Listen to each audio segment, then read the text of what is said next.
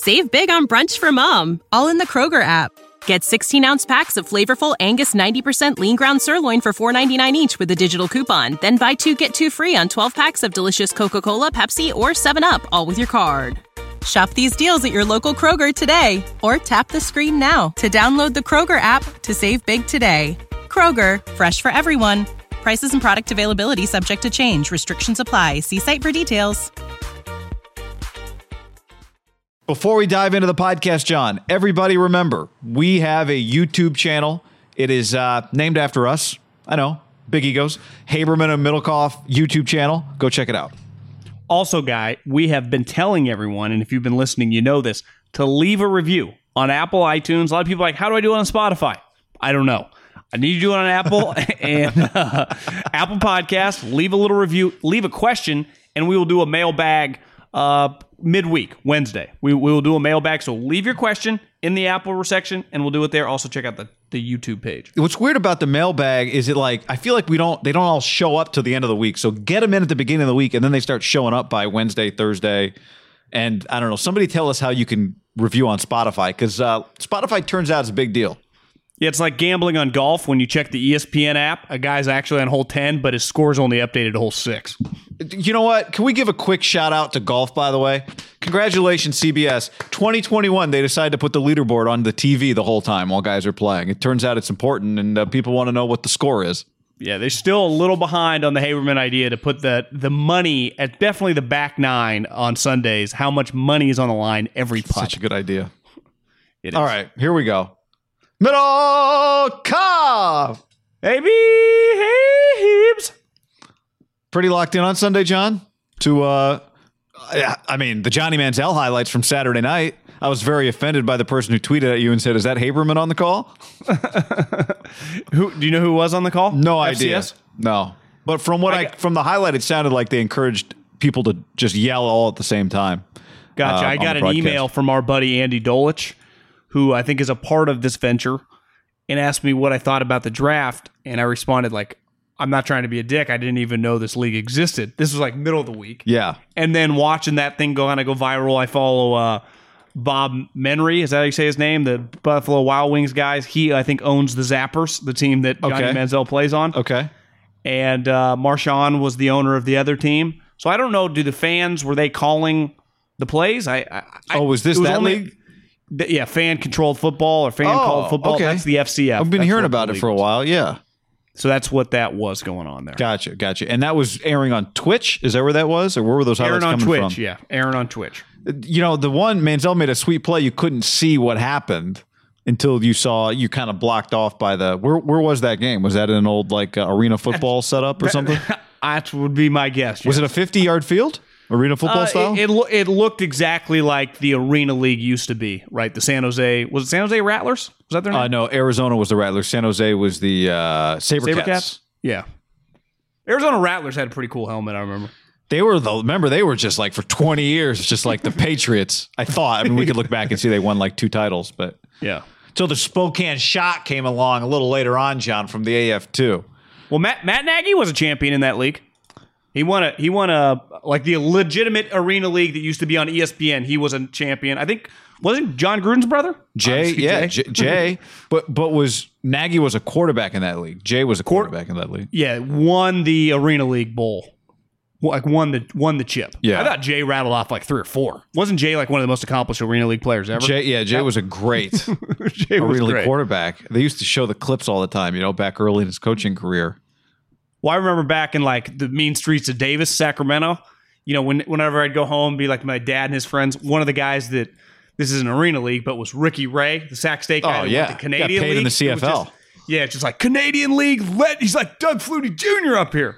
I still remember the the sports section when Ricky Ray went up to the CFL and got. Remember, he got paid. I don't remember what it actually I, was. th- I thought it was like a million bucks over two years or something. I mean, it was a lot of money. we'll have to ask JT O'Sullivan. Maybe he knows the answer to that question. did he did he play up there too? I don't know. That was just his rival, I remember. And JT, I think when I was in high school or junior high, he was a little. He, obviously, he was older than us. He got arrested for being wasted and doing one of those like for the holiday donations, but it was just money for himself. Downtown Davis. Yeah, he was shithoused and uh, got in a little trouble. I mean, I mean, you know, he's a a college kid. I mean, wha- wha- how much was he really taking from people, huh? Yeah. Five was he dressed as Santa? you know. Yeah, no no big deal. Uh, anyway, but but I did. I, you didn't seem you didn't really have much belief that uh, before you get a bunch of football that Spieth was going to win at uh, Pebble on on Sunday. No, I did not. Yeah, good bet. Uh, I had little to zero belief. It is little sneaky Under Armour comeback though, like speed I saw you relevant again. Yeah, Curry dominating this year. Brady another championship. It does, you know, I- as Bryce Harper. that- yeah, I mean, someone's like, "Well, Posey doesn't count." I'm like, "Yeah, he doesn't count anymore. that's, that's over." Posey's going to make a comeback this year, John. Under Armour's golf shoes look so terrible. Literally, he's making a comeback. He was home last year, so Yeah, he's, making a he's comeback. playing. Uh, We you've think. had a We'll see. pair of uh, you had a pair of Under Armour golf shoes, right? They Bought a pair this weekend actually too. I threw my old pairs away. They were just cheap. I got like you know for like sixty bucks. yeah. a white and a black pair. I got a black pair that actually look pretty good. I think the ones Jordan wears, I, I don't. I've tried them on. They're uncomfortable. They just look funny. Uh, congratulations, since we're talking about golf, by the way, to C. Caffrey five nine nine. Uh, that's the winner of our uh, DraftKings game. You can uh, obviously go to DraftKings and sign up. Boss Blanco finished second. Limp eleven eighty four. R.I.P. Javid and Trefo. Those were the uh, top five. Uh, this was a was small the game. mix. Yeah, you were in the mix. Uh, first place paid uh, sixty five bucks this week. Uh, for a five dollar entry, not bad. Middlekauff, you finished uh, what eleventh or 9th? eighth. Sorry, with Jason Day, S. Burns, Kevin Streelman, Max Homa, Pat Perez. Only had JB Holmes miss the cut. I finished thirty something. A lot of carnage over the weekend. You know, I'm just Your brother I- I Jeff at- finished uh, 38, 35th. Yeah, fuck them. Uh, Rory Sabbatini did not come through for me. And shout out to our last place finisher, the real Tony Servone, who uh, had four guys missed. Oh, five guys missed the cut. Yeah, you're in A trouble. special a special award goes out to our last place finisher. What do you? I, I think Actually, should- no, we'll make- Tony, and uh, he makes great food, John, over at uh, Souvla, but I- not I- great on the DraftKings. I think I think we do a hundred person game. Riviera, the Genesis this week, packed field, Finaus, the Dustin Oh, yeah. Johnsons, the Koepkas, the all the top guys are playing in it. Cantlays, the Collin Morikawas, the Hovlands. So I, I say we just do like a solid hundred for ten. I like it. Yeah, we'll go big this week. We will go big this week. All right, John Carson Wentz. Um, how about? And I appreciate this. I, I I I don't feel like I've really seen a lot of Jaws lately. Ron Jaworski. Speaking of I the think he's been AFL, off the radar a little bit. but every once in a while he'll pop up with you know Colin Kaepernick going to be the greatest quarterback of all time. Sorry, that's I really like Jaws. We just make fun of that one. Um, you know, you, Well, you take, we, we were taught in the swings. business a long time ago. You got to take a stance. You can't be a fence sitter. No, right? no. You take some big swings. I uh, we're very pro Jaws on this show. Maybe we could get Jaws on the show. I've Anyway. tried. I've DM'd him several times over the years. He follows me. He never DM me back. Maybe we got to go around as PR people. Yeah, maybe. Uh, he says the Colts offered two twos for Carson Wentz. Um, you think about where we were a week ago. It felt like Carson Wentz was on the verge of getting traded, which would be in the best interest of the Eagles if the market thought that. I think I think the Eagles were banking on some uh, Carson Wentz FOMO. Teams are freaking out a little bit that someone else is offering more than they are, and turns out everybody's willing to be pretty patient on Carson Wentz. Two twos is not exactly what uh, Howie Roseman has in mind. Yeah, I mean, I I I think it's just simply the first thing you have to ask yourself when a player is quote unquote available is you, why is the guy available, right? And right away, unlike if someone's back to the house analogy, if someone's selling their house, you don't ask yourself like, why are they moving? Like people move all the time. It's pretty natural. It's not, and it's become a little more in vogue. It feels like this offseason. People don't trade quarterbacks, guy. Not legitimate starting quarterbacks, not guys they've drafted. It it's a little bizarre, right? Like Stafford to me, in the history of the league, that is somewhat normal. Guys in their mid 30s, been a place forever, not winning, that happens. Carson Wentz, Jared Goff, like, that's a big red flag. Why do you want to get rid of Jared Goff? Well, he's not good enough. I think most people go, okay, we get it. Carson Wentz, why do they want to get rid of him? I think, like, his talent. Now, if he had been really good, they're probably not trading him or thinking about trading him. But even if he had been shitty, and we've talked about this over and over, I just don't think they're running to trade him. I think the big issue is he has character concerns. And when I say character concerns, first people think is like people that get arrested, right? Right. People that get in trouble. That is not. You can say a character concern. At least when I was in the biz, guys that just aren't maybe a great guy. That aren't just like you know the the famous draft day story in the movie when he, the guys didn't show up to his birthday. Like that type shit in football with quarterbacks is really something. And I, and I do think we've said this over and over, guy. If it was just his talent, I don't even think it's just it. No one would argue he would fetch a first round pick if he just had a shitty year. But everyone's like character's pristine. But that goes back. I think most people would be like, well, they never trade him then if everyone if he was beloved in the building Right. they ha- they have themselves just a big red flag. And is for as bad as his football was, and he was the worst starting quarterback in the league this year, uh, according to uh, Middlekauff FF, that that they have themselves a problem on their hand because I think the other teams know that like you know people ain't lined up to get a guy that might not be a great locker room source, and it's you can even say I wonder if Ballard is like this is still pretty risky giving two twos for a guy that you know has some issues, right? It, yeah, it could be one of the problems for the Eagles is that two of their primary trade partners or potential trade partners, the Bears and the Colts, maybe know the guy too well. And uh, to your point, there are a lot of guys that become available for a variety of reasons. Quarterbacks aren't one of them. And it's really the biggest position where you can't have a guy that you'd almost rather that he got like his teammates loved him, but he got arrested for something for like a barroom fight. Like if if Carson Wentz had been in two bar fights and arrested twice, but was beloved in the locker room, he'd actually be a more acquirable player. One million percent. That's the crazy thing. And it's not really that crazy because what matters to an NFL team is does he fit into my locker room? Will these guys lead him? You acquire him and you go, you know, obviously we know he's got to mature, but the one thing you can't deny when you talk to people who know him, they love going to war, standing shoulder to shoulder with this man. Not a single person has said they love going to war with Carson Wentz. Not a soul.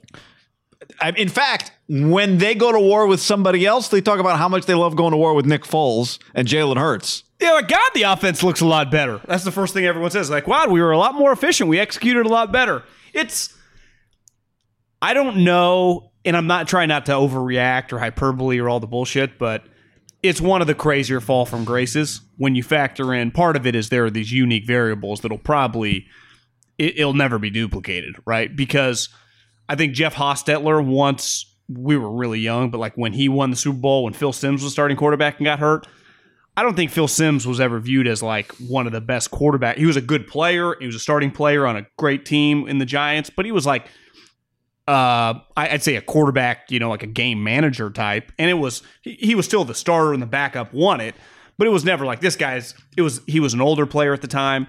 When it happened to Carson, it was like, well, you know, he's so young, he'll be fine. And then it just it always just kept derailing more and more. And now we're at the point where think about this the 49ers who desperately want to upgrade a quarterback i've been told they're not interested in carson wentz really at all even for like cheap like they, they wouldn't even be like yeah we can get it you know him 50 cents on the dollar. Because you talk to me that is a good line to have. We we don't even want this guy. And i think a lot of people go we wouldn't want this guy. Regardless of the price. Because he comes with a price right? He makes a lot of money. And he's you're kind of stuck with him for a couple years. He's Right. not part of like getting Jared Goff, who is not nearly as talented as Carson, but has stayed healthy beside a kind of a freak injury to his thumb.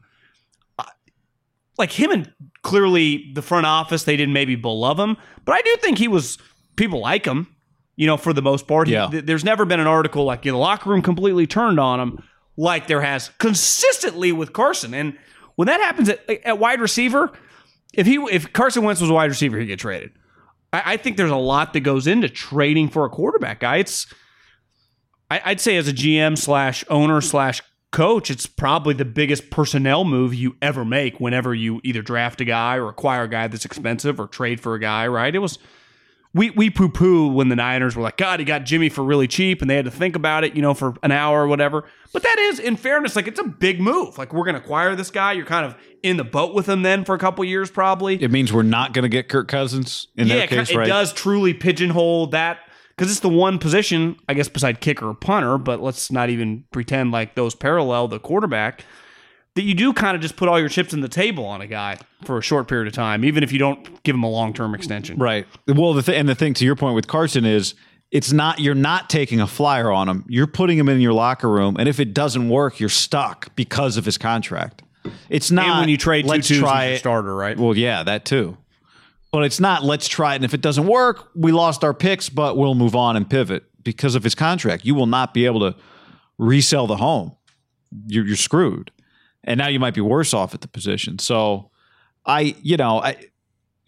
There was the story that maybe they would attach. Did Jeremy Fowler write this? That they maybe they would Yeah. attach Ertz, who's got a twelve million dollar cap number this year. You know, I I do think for them ultimately they do have two teams that are truly desperate. They have the Colts who are truly desperate. Like the Colts truly need a quarterback.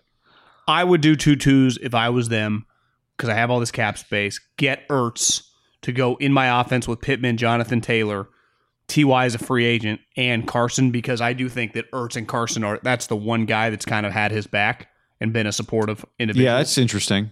You bring them along as kind of a bridge to the other kids yeah. on the playground. And Ertz is a really good player. Yeah. right? twelve million dollars probably probably like single digits, but you know he's that might be kind of lucrative. If- but that does show you that that's even being talked about. They're having to incentivize this player because, like you mentioned, if it is bad, you're not only not trading him again, you you are cutting him in two years if this doesn't work out. Right? That that's And that's a That- wasted two years. yeah, it's a wasted two years because you gave up picks. Clearly, if you're cutting them, that means you're probably not making the playoffs. So their picks in the second round pretty good.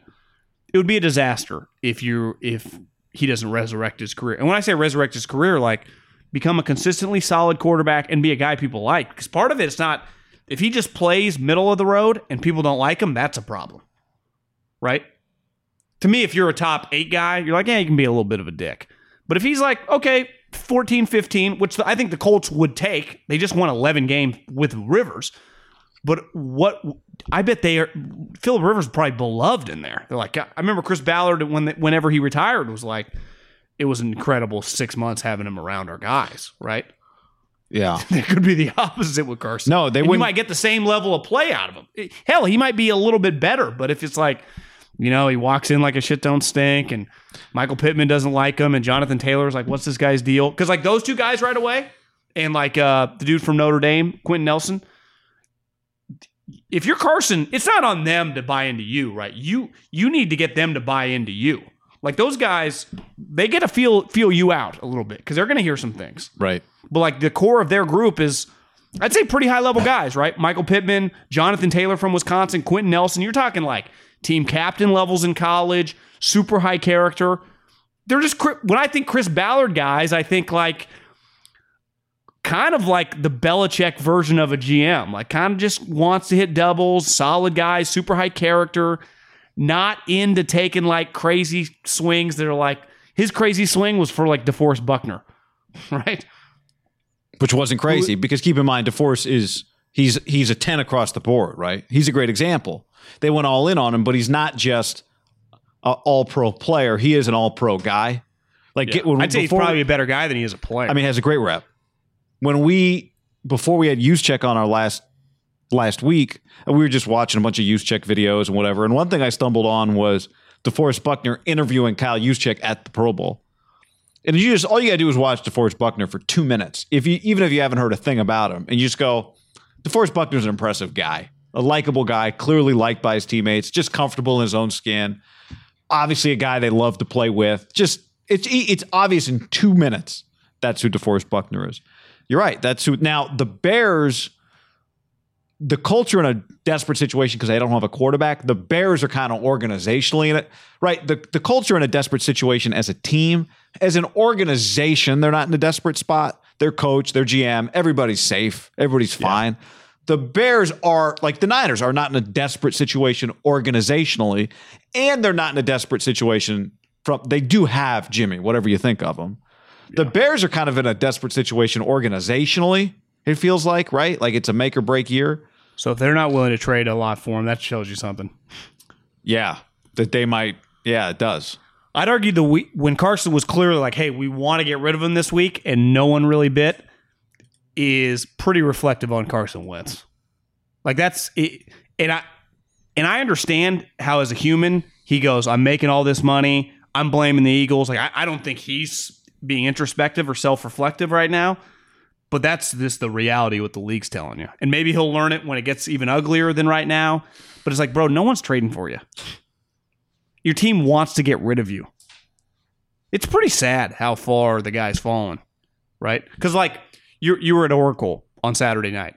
Harden Chase. became a complete, or ch- excuse me, Chase became a complete turd. I mean, basically just double middle fingers, whatever. This year, incredible to have Rachel Nichols speak for you because it just makes it seem like God was Houston wrong. The way she kept shaping these narratives, like, but what no one ever argued is like, yeah, this guy's elite, right? You just gotta yeah, be one of the be a pain two. the. I, I'd even say Kyrie too. Like Kyrie clearly can be a complete pain in the ass, but then you just watch him start cooking, you're like, holy shit. If if Carson was just like, you know, he's a top five quarterback, he would already been gone, right? No, they wouldn't be trading him.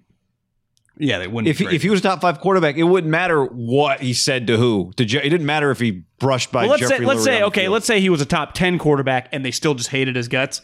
He would have been traded already. Like someone would have paid maybe a one and like two twos, right? It showed like his play was that bad, and he's a pain. I, I just don't know if his stock for a guy that still has like obviously if you're injured or whatever, you have no value. Like he does have value. I don't think his value could be any lower. That's the other thing is like his value is this low, and the Eagles are not saying, "All right, let's try and get his stock up, and next year we'll move him." They're just like, "We got to find a way. We don't care what it costs us. It's going to be addition by subtraction." Now, I mean, they do care what it costs them because they don't want two twos; they want a one. But the market is not; they are not drumming up the interest and creating the uh, uh, the feeding frenzy that they had hoped. That much, Well, you know what shows you just that they, they've even thought about like, hey man, we'll give you Ertz too. It's like, hey, I'll sell my house. You know, I'll, I'll throw in uh, Throw in the car. I'll, I'll throw in the expedition too. Whatever's in the garage, you can have. Yeah, keep it. The couches, yours too. Yeah, it's like fuck. Yeah, it'd be like you'd be like, are, are you running from the FBI? Why are you trying to sell it like this? What, what's wrong? It would kind of make you concerned that there's money hidden in the walls or something. A body's under somebody die here. time. Yes, Carson's career. Well, all that leads us to Jimmy Garoppolo. This was Jeremy Fowler, Sports Center on Sunday. He wrote of the 49ers, they be- or he said actually, they believe they can win with Garoppolo, but it would take a big swing, like a Deshaun Watson effect here to make that change. That was Sports Center Sunday. Jeremy Fowler, ESPN reporter. Um, I don't view that as anything has changed. Nothing has changed as I read that. Does that mean anything to you? I'm completely with you. I, it that not only means nothing to me. I, I think they're overcompensating that they don't want to be like the Rams and Goff. Like they just saw a team that is like in their division, the way they handle the situation. They have not done that at all with anybody, let alone a guy that they might end up being stuck with. And I do I think I mean I know that they're not high on Jimmy. And it's just no human is. He, he's missed the entire season with an injury that countless other guys on the team came back from. Uh, you, you just a big part of abilities availability. I do think you got to be careful though, because you start seeing the landscape. You go, well, there are a lot of teams in the mix right now, and if we do just get stuck with him as we like head toward the draft, once free agency kind of ends and the trades ends, we don't want to get into a position where we just completely shit on him and are still have him on the roster, right? Right, right. But to me, if if they get shut out, like Darnold gets dealt, let's say Deshaun Watson ends up getting dealt, Russell Wilson, let's just say chaos happens. All these Wentz, all these quarterbacks move, nothing happens with the Niners. We've seen countless times before. I'd say, well, they're even more inclined now to make a move come the draft, trade up. yeah. Because the moment they did that, they trade up in the draft to get to pick six or seven and take Trey Lance or Justin Fields. Jimmy's technically still on their roster. Would we go that night when we're recording something? We go, is Jimmy traded by the morning, or do they roll it back with the two of them? We'd be like, yeah, I don't. I'd everything's on the table, right? Yeah, well, I, I it, everything is on the table, and part of that would depend on. We'll get to Mariota, but I think part of that, my reaction when you put me in that position is, well, do the Patriots have a quarterback? Could they? Part of it might be, yeah, we'll run it back with Jimmy unless someone gives us a two, and then it becomes worth it, or unless someone gives us a three, and then it becomes worth it. If we can only get a five for him, then yeah, we'll keep him around with this rookie. Um, but I do think this. This has been consistent. Fowler said it. It's been consistent in the reporting. It was similar to what was said about Derek Carr, and it all focuses on Deshaun. Right when when the report is unless they can hit a home run or some version of that, What does that mean? It means Aaron Rodgers demands a trade. It means Russell Wilson wants to get moved. But it really is about Deshaun. Yeah. And it and it doesn't make any sense to do anything now. Um, if part of the Deshaun deal is everyone's just waiting to see if he'll actually get traded or not. I think ultimately, if the Niners don't out, if the Niners don't end up with Sam Darnold, part of that will be because they have chosen not to end up with Sam Darnold, right? Like it part if if if Sam Darnold gets traded and it's not to them, we'll have to see the compensation. But part of that will be they evaluated Sam Darnold and they would rather have whoever else they have, right? Whether it's a rookie or wait for Deshaun, but it means Jimmy. And I don't think it's unreasonable, as much as I would love the idea of seeing Sam with Shanahan, just kind of is can this guy play or not? Um, it's not unreasonable to watch Jimmy Garoppolo and watch Sam Darnold and go, you know what? We'll go with Jimmy Garoppolo. I think that's I think that's perfectly reasonable. It's not I not agree. Okay, it's not unreasonable to do the same thing with Wentz. If Wentz ends up on another team, part of that will be they chose not to pursue it, right? To the degree with whatever the compensation is. Yeah, and Wentz makes so much cash. I, I completely understand why the the 49ers are not interested in that. With Sam Darnold, where I would understand not doing a Sam Darnold deal, there's an unknown he might not be good.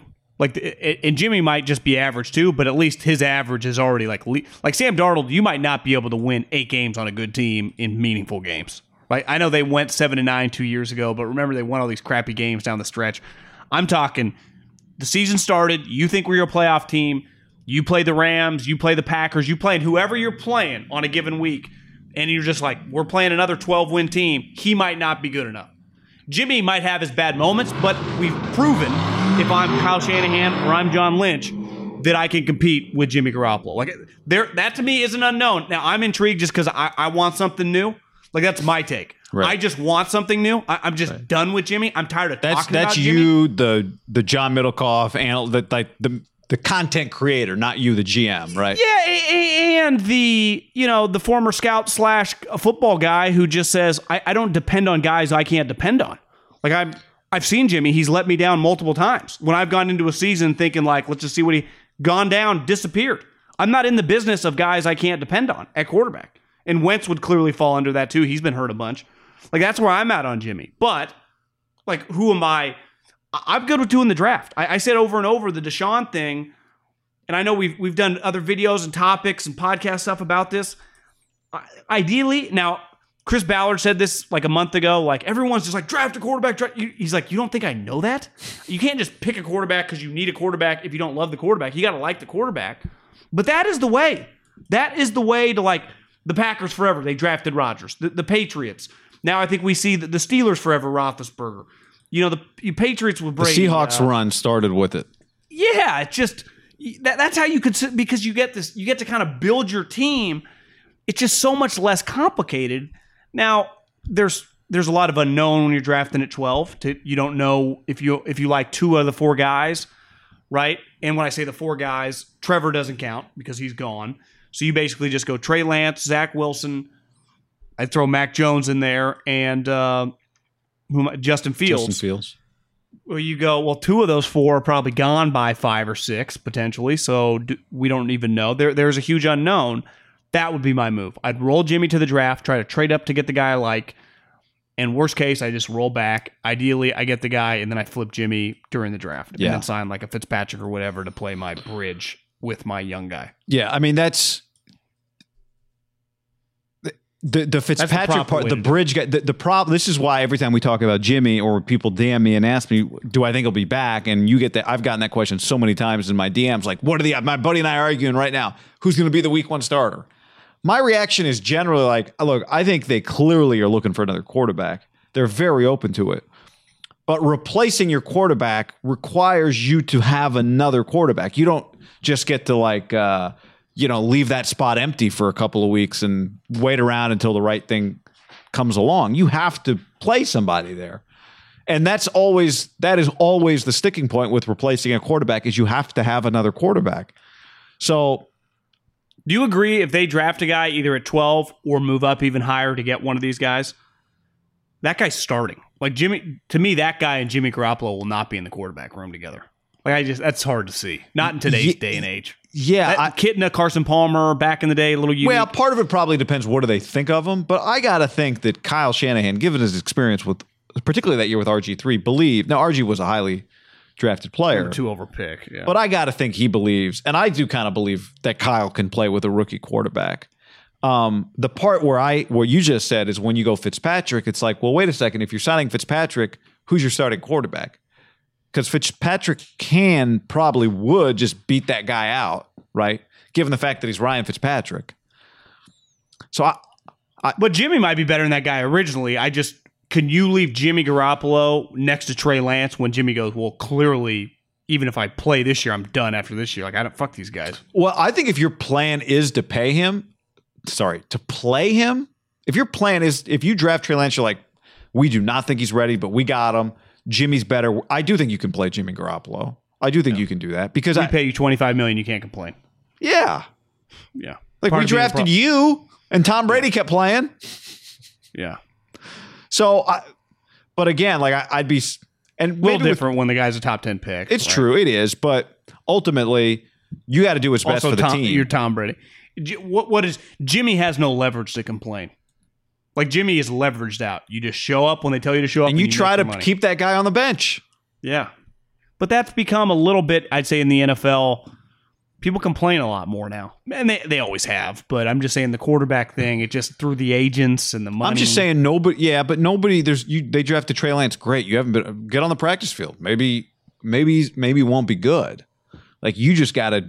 You gotta put the because the one thing I would say in that situation is you are still in a good. If you're gonna resurrect what people think about you, Jimmy Garoppolo, in that spot, what I would tell him is you're in a pretty good spot to do it. Well, yeah, to Right. me, Kyle the Shanahan, only way Deebo, keep, the whole deal. Kittle. the only way you'd keep Jimmy is like you didn't have a good offer and you'll just like, we'll wait till next year or maybe the season. But the way I look at it, if you're willing to draft a guy in the top 10, he's got to play right away I- because then he builds toward his like where he's ready to win in year two. You only have that four year run of his cheap contract. I agree. Like to me, you got to go put all your chips in the middle table. And I would say if that happens, I would be stunned if Jimmy Garoppolo lasted 24 hours on the team. Yeah, I agree with you. I, I I think there's there just is that scenario where if they if in your scenario where you said if they think he's the backup, not ready to play yet, then I do think you keep Jimmy. But if we're sitting here on draft day and they draft a quarterback, my immediate reaction is going to be how long until they trade? Is Garoppolo traded the next five minutes? Right. Yeah. Um. But I think that would- that's part of where It would depend on destinations for sure. it, Like well, yeah, it depends on what. Where's Marcus Mariota? Yeah. Where's Deshaun Watt? Where, where are all these other guys? Who's been drafted? Did somebody else, you know, maybe somebody moved up and got somebody that we didn't expect? Prize Picks is America's number one fantasy sports app because it's the easiest and most exciting way to get in on the action. While you watch your favorite players in sports, you just pick more or less on two or more player stats, and then the fun is on. Prize Picks has something for every sports fan from basketball to hockey to League of Legends and everything in between. It's really simple to play. You make your picks, submit an entry in less than 60 seconds. I'll do it at halftime of a basketball game. And I also have some season long, more or less picks on MLB homers. You may remember I've got less on Ohtani homers this year. We'll see. And at halftime of your next NBA blowout game, just jump on and go, ah, Steph Curry more than 11 points in the second half. It'll change the game for you. Download the Prize Picks app and use the code HAM50 for a first deposit match of up to $100. That's HAM50 for a first deposit match of up to $100. Prize Picks, pick more, pick less. It's that easy. Butcherbox.com slash ham and another special deal. Free for a year. You get salmon, chicken breast, or steak tips in every order for a year, plus an additional 20 bucks off right now at butcherbox.com slash ham. Been telling you about it for years. Been eating it for years on a regular basis. Easily find high quality meat and seafood you can trust 100% grass fed beef, free range organic chicken, pork raised crate free and wild caught seafood. Always be prepared with meat in the freezer when you get butcherbox.com slash ham delivered right to your doorstep with free shipping. ButcherBox is offering you free for a year plus an additional 20 bucks off either salmon, chicken breast, or steak tips in every order for free. Sign up today at butcherbox.com slash ham and use the code ham to choose your free offer for a year plus get $20 off your first order. What's up, everybody? It's your old friend John Middlekauff. I'm here to tell you about our friends at Game Time. Here's what I need you to do go to your smartphone, download a little app called Game Time. Baseball season's in full swing. Oracle Park. Been there a million times. Never doesn't live up to the hype. Go get yourself some garlic fries, a brewski, maybe uh, some ice cream. They have very good Ghirardelli ice cream there. And when you do that, promo code HAM. So download the Game Time app. Your first pair of tickets, promo code HAM, H A M, save $20. The A's, only going to be in the Bay Area for the rest of this season. You probably can basically go for free. Just buy a pair of tickets to any baseball game. They also have comedy shows if you want to check one of those out or concerts. Game Time app, promo code HAM, save yourself $20. We don't even need a thank you. Just hammer that promo code.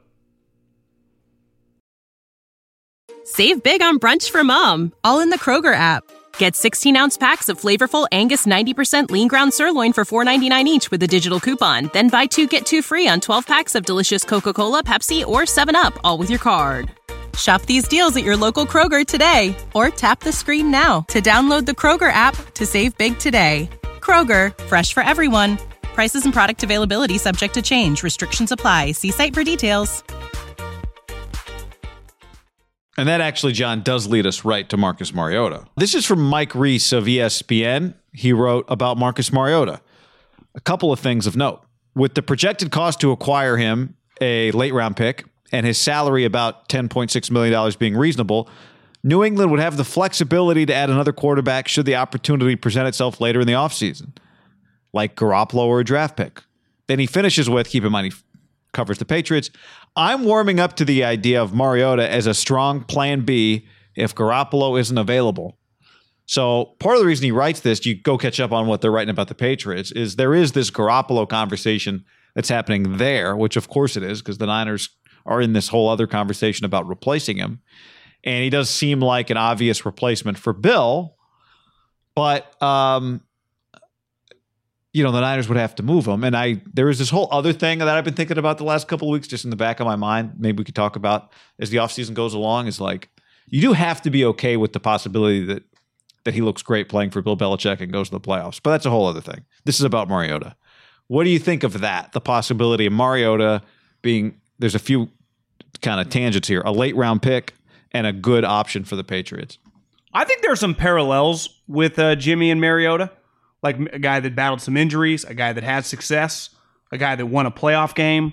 Uh, he he actually did more in the playoff game than Jimmy did in either of his playoff games, not counting the Super Bowl. Uh, I think the best thing Mariota has going for him is his contract.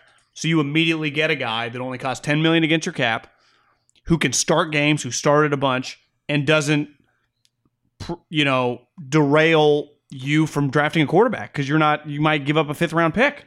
So if I give up a fifth round pick, if I'm Washington, I go, he's better than anything we got. We signed Heinicke to like 8.25 million. It was 500 guaranteed. So they basically like we like Heinicke, and was one of those that we don't want to let him hit RFA, but they didn't. Five hundred thousand dollars in the NFL isn't that much money. You could even keep three quarterbacks, or have Heinicke and Mariota, and go. Maybe we go into the draft if we can get up. Maybe we can't.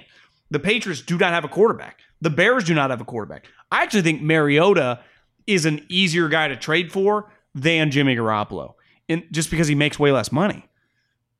You know, because I, I, don't think you're counting on either guy to carry your team. I think they're both kind of similar, and one guy runs around. You could argue right now, if I was a team, now the Patriots are unique because they have the guy that drafted them and the offensive coordinator who was around them and played a game with them, or those two games, right, when Tom got suspended. So it, I understand that, and their shit's complex there. But all these other teams, if you got into a pinch, would I rather have for a fifth round pick a guy that makes less money and who's just kind of more? You, I, would rather have Mariota than Jimmy Garoppolo. Jimmy, Jimmy Garoppolo gets hurt all the time. Maybe so does Mariota, but like not actually. He's pretty healthy this year. Uh, I guess he did get hurt in training camp. Yeah, he was slow to start the season, right, because of an injury. But wasn't that a was he recovering from a surgery? He was yeah, he was hurt when they signed him, Yeah. remember? And then I do think he got kind of banged up. Remember there was a stretch where like Peterman was the backup. It was kind of weird there for a couple weeks. He had a bad training camp, but it was part of health. Because clearly when he played late in the season and he was the quote unquote backup, he was healthy, right? He was a healthy player. Yeah, yeah. I don't think this year makes it murkier for me because Garoppolo in a game and a half, basically less than a game and a half, looked pretty bad when he was healthy. You know, um, I do think Borderline awful. he it was really alarming. Like it, this is not just. I mean, this is largely an injury conversation that we've had with him over the last several months. But it's not just that. It's easy to forget there was a whole conversation about whether he's good enough happening, and then he got hurt. Um, you know, the money really matters. We're talking about more than half as much. I, my bet right now is that Marcus Mariota is not as good as Jimmy Garoppolo. But again, that's Jimmy looked so bad at the beginning of the year that it, it, I don't feel real comfortable saying that. I don't think Marcus Mariota is like a top. What would be the number? Twenty five NFL starter, twenty NFL, maybe Yeah, twenty five, maybe twenty is the number I would put. I'd say he's better than 25. Yeah, I'll make it top twenty. Uh, you know, uh, I think he's an okay fallback option. Uh, to me, if Bill Belichick goes into the year with Marcus Mariota as a starting quarterback, part of me is going to wonder, like, is he really? Guy, Marcus this off? Mariota's made the playoffs before as a starting quarterback for I know. 16 games. That's happened on the Titans. and he might be able to as make the good. playoffs for Bill. But Bill's standard is win the Super Bowl. Like, is Bill going to go two years without really finding a true replacement for Brady? Because Mariota ain't it. I, I, I do think, you know, forever it was like the only people that could bitch and moan about not winning a national championship or not winning the Super Bowl was the Patriots and Alabama. The Patriots no longer get to be like, uh, our goal is to win the Super Bowl. Like, their goal now is to get back to the playoffs. Yeah, but they've like is is Bill, who to me But probably he doesn't is- have any options, guy. He's he's fucked. I don't know, do something dramatic. I yeah, I With just who? Where? where? dra- to draft a quarterback. I just think but what if he doesn't I- like any of those guys? yeah, well, I don't know, man. They're in a bad. To me, this is not the answer, but you're right. It might be the placeholder. I don't think it's the long term answer for them, but I don't know that anyone's arguing that it is. I don't know that you know. I'm not. I don't think Jimmy necessarily would be. No. I look at Bill be- though, like Bill. I, I think because I who did I see? Oh, Ty Dunne. I, he tweeted out the Deshaun article the other day that we made a video about, and then one of the things in that article he wrote was that there are some people that around the Texans organization think that David Culley, the head coach they hired, is a placeholder until Josh McDaniels' contract is up in two years in New England, and they're going to hire Josh. And my what I I replied to him and I said to me Bill's going to retire in 2 years and hand it over to Josh. Josh hasn't sat in New England this long to go take over the Texans job because Nick Caserio's there and they don't have a quarterback and they're a bad organization to go work for uh uh what's his face. So I like I don't like See, my, my take, my take was they were gonna that, that he was the placeholder till Josh McCown took over. to Josh McCown. McDaniels. Yeah, I to me McDaniels is I think Bill's got a couple years left. Um where I'd push back on that a little bit though, forever. I'd say when the Niners hired Kyle, right from like 15 to like 17 or maybe 18, whenever he turned down Indianapolis, he was viewed as like, okay, he's done his rehab. He did his Dan Pompei article. He takes notes about why he was a shitty guy, and he felt like, God, Josh, you know, like if Josh wanted to go grab a burger and beer, like he, that article made him feel like, ah, this guy's pretty cool. You know, he's kind of like figured it out. But once he did the indie thing, I feel like everyone's off him. The Eagles, guy, the Eagles chose Nick Sirianni over Josh McDaniels. If the if the Eagles had offered Josh McDaniels the job, he would have accepted it. I was told. They the final two was Nick Sirianni, Josh McDaniels, and you can say they went with Nick Sirianni for different reasons. But Josh McDaniels was there, like he would have taken the, become a head coach. I don't think people. So this is back to my Texans. I wonder if he starts thinking like I'm not going to get another job. And we see how coach and waiting goes sometimes, right? Remember it happened with Muschamp. That was the first time I've ever heard of it. Muschamp, Mack Brown. And then you realize like, is Mack really going to walk away anytime soon? He just bounced. Remember he went to like Florida because like I, this guy fucking I don't know when he's going to retire. And you know Texas or Florida, but Florida was like, hey, you want to be our head coach? He's like, yeah. And I think it's easy. A lot of people are like, shouldn't he just take over for Belichick? Well, yeah. But does it feel like Belichick just anytime soon is going to be like, see ya? I think he retires in a couple years, if, especially if he's coaching four years without a quarterback. Yeah, you'd think, but these guys are addicted, man. He's got No, nothing I else to do. know. He doesn't have hobbies. I believe me, No I know. hobbies. I'm just uh and he's not going to do TV. So it's it'd be one of those things like if you told me McVay in 10 years walks away for like five years, burnt out, and then goes to TV and then makes a comeback, I'd understand. Bill has nothing else to do. Doesn't play golf, uh, goes to Nantucket, but fuck, he can go. The great part about being is Bill Belichick, can go to Nantucket like every other weekend now, right? I mean, he can do whatever he wants. I, I just, I'm with you. I don't think he just wants to be part of something shitty, but he views it like, I'll fix it. Well, I do think he wants to fix it because one thing I heard Michael Rosenberg, you know, the SI writer who we always like, he writes like the big piece. Uh, was it with Russillo or Simmons he was on? And I think it was, Wicker- Simmons. it, it was Wickersham. Was it Wickersham? Yeah, because Wickersham was talking about how Bill didn't want to leave the place shitty. Yeah, he was going to. He didn't want to coach past seventy. Wickersham's That's writing a book. Uh, I don't. He didn't say that. He, Wickersham's deal was Well, one whoever was well, so so Wickersham must be writing a book about Bill and the Patriots. Whoever was on was talking about writing a book. Yeah, I, I was just uh, the part I heard was him saying one thing he's always told people: he does not want to leave it in a bad spot. Yeah, yep. So that's the same conversation. And he didn't want to coach past 70, is what he's claimed. So Well, what he's is he, 60? Yeah. So that's what I'm saying. Like I I don't know, but that's a separate issue. D- does You just, but like last year, part of the Mariota conference or Jimmy or whoever, you just need a guy to get you the season. yeah. if you don't have anyone. No, I know. You do. Not everyone can have fucking Mahomes, right? Who? Mahomes. Oh, I was like, who is Matt Holmes? No. but you, eventually, like Jimmy Garoppolo and Mariota are going to be starting quarterbacks for people come week one. Is going to be obviously not in the t- you know Mariota, no chance the team he's on. I guess no chance, but very slim. And Jimmy, who knows? But like those guys are starting just because there are only so many spots, and you see eventually like the Heinicke's have a chance. Right. Like, there's just there's only so many slots at the table here. Yeah. Yeah. No, I, I does does Mariota being on the Raider uh, sorry, does Mariota being on the Patriots the second he signs a contract with the Patriots or gets traded to the Patriots, I should say, does that mean Jimmy Garoppolo, the Niners have one less place to send him? Yes. But that also means then Washington might not have a quarterback, or Chicago might not have a quarterback, right? Yeah. The Colts. the the Texans might end up needing a quarterback. You just could, could? Jimmy Garoppolo play for the Colts? Like wouldn't shock me actually. like wouldn't you say if the Texans do trade Deshaun Watson and don't get back a Sam Darnold, don't get back a Tua, they do need someone to play quarterback for them. Like you could just potentially trade him there for like a fifth and just get rid of him if you don't need him come the draft, Yeah. right? Yeah. If you don't get Deshaun Watson, which I've been told and the rumors are out there they want Deshaun Watson. Obviously, I'm just torn on it a little bit. Like I, you got to tell me the price. I'm just not of like I'm trading four picks for Deshaun Watson because part of me is like, Kyle, you should be able to get like Justin Fields to be ninety percent of Right, or right. whatever. I uh, I did a poll the other day that said uh, if the well we talked about on the podcast right if the Patriots had acquired like the last two ones and the last two twos for the Bucks for Tom Brady would the Bucks have still won the Super Bowl? But you write out their names. Yeah, right. Devin White, Tristan Wirfs, Vita Vea. I don't think I did. I And say Win- Vita. I said Dante. I said uh, uh, Winfield, Winfield. yeah, safety.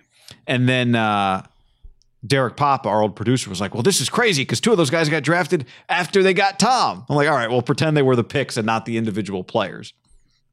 Right. But that's the po- that's But the, the point- point. yeah, but the point You- is, the so picks then, don't have names. You wouldn't have those picks. right, exactly. But uh, so then you have a conversation like, "Yeah, but if without Tom, those guys wouldn't have won the Super Bowl." It's like, yeah, that's the point. Is you need you need the whole thing. And this goes back. We, you and I have talked about this for years, and I've always had this take. championship coaches, you know who they have usually? The gr- the best players are on their teams. So when we talk about, well, Phil Jackson had Michael, that's why he won all those titles. Yeah. Yeah.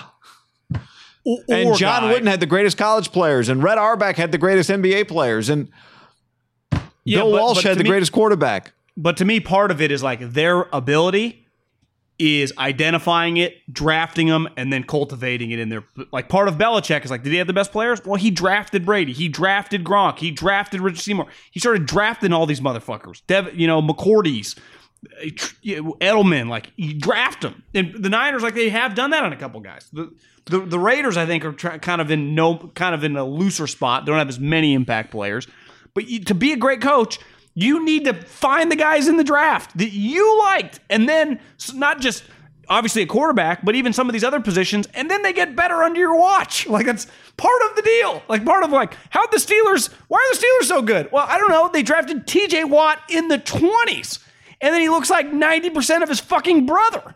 Right? They drafted uh, AB in the sixth. They just start going through like it doesn't look like oh you know they traded for seventeen guys. No, they draft them. They draft them. That's part of the deal. Right, but in And the I- context of the Deshaun conversation, it's like, well, if you have to trade half of your, if you have to trade your best players for him, and it's a lot of them, how, are you winning the Super Bowl with that team that's been gutted? pa- yeah, that it's so much easier to do in the NBA. Like, yeah, I'll trade you. What do you guys want for Harden? As long as it doesn't include Kevin Durant or Kyrie, we'll give you whatever you want. In the NBA, in the NFL, it doesn't really work like that because draft picks, adding the ones, are such a big issue with it, or you know, such a big part of like your addition to staying great. It's it's really kind of unique the way the Rams have done it, and you'd say really one of their picks became the greatest player maybe ever. you know, I mean, it's just that's that to me has a huge factor. Like, how did the Rams really pull it off? Well, they, they arguably had the best player ever, non-quarterback. Yeah. like that's potentially what they got. right. Like part of like how, you look back at like those Parcells teams, like. How many Hall of Famers they have? Well, they just had this Lawrence Taylor, but they say he's you know Lawrence Taylor until like Aaron Donald, Reggie White came around was like the best player ever non-quarterback.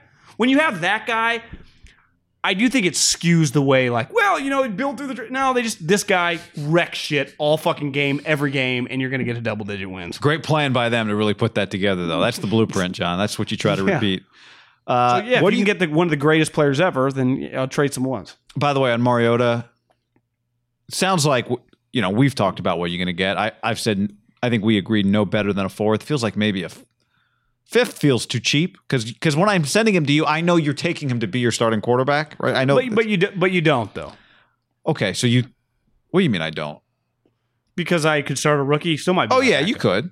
But I just to me part of the value of Marcus Mariota, even though I don't think he's necessarily worth a fourth, is that I know the team acquiring him probably needs him. Yeah, you're right. You could be a team that you Okay, just want do. him for cheap security. I'll, I'll be Washington football team. John, Mike, uh, Mike. I know you have to ask John before you say yes.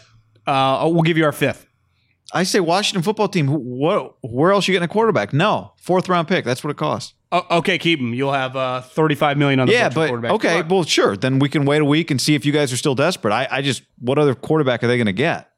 But I know you have to get rid of him, and I don't. No, there's yeah. I mean, of course, there's a scenario where you end up with a fifth, but there's also a scenario where you're desperate, you don't have anything, and here's Marcus Mariota who can start for you. Only going to cost ten million dollars.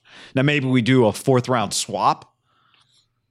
What I think would be fair is I, I give you the fifth, and if he starts and we come to a deal, if he's, you know, one of those conditions, right? If he's my starter for over half the glee, half the games, like over eight games, then I think it bumps up to a fourth next year. I always think those trades are so weird. But I think that's fair because Yeah, it's, it's pretty fair. What's your leverage? You're, you're not giving me Deshaun Watson here. This guy, there's a chance he doesn't start a fucking game for me. And I'm helping you out by taking money off the books. I know you don't want that ten million. Yeah. I, well, yeah. I mean, that's the that's where they lose leverage. Again, I don't think he's worth a fourth, but I also think they got to know if you're acquiring him that if Bill Belichick calls on Marcus Mariota, I mean, I know he's starting for you. If I was the Washington football team, I would trade a fourth for him just because I actually think they'd be pretty good if he's just solid. Uh, uh, yeah, and I said pick swap, but the, their pick's better than the Raiders, so they wouldn't swap. I mean, you know, they made the playoffs, so the Raiders' pick is better. So it doesn't. in my head, they had the. That's the other thing is this is not Washington with the fifth pick of the fourth round. It's you know in the No, they better back record. end. Even though they didn't win as many games. I know. Actually, is it like one? I got to look at the draft order. It's like one or two spots different, I think, isn't it? Well, yeah, because they want They were by far the worst record in the playoffs, and th- since they lose in the first round, they are the first pick of all the playoff teams. What is it, twenty or twenty-one?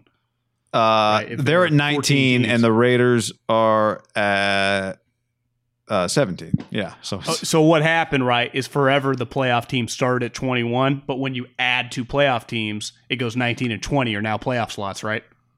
Uh, 18 and 19 because the Dol- uh oh yeah you're right 19 and 20 sorry Who's tw- who's twenty? chicago Yeah. So I mean, both those teams.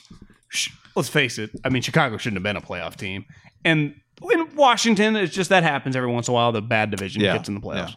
so urban meyer who you and i both advocated for hiring is off to a rough start, John. He has hired and fired his strength and conditioning coach very quickly.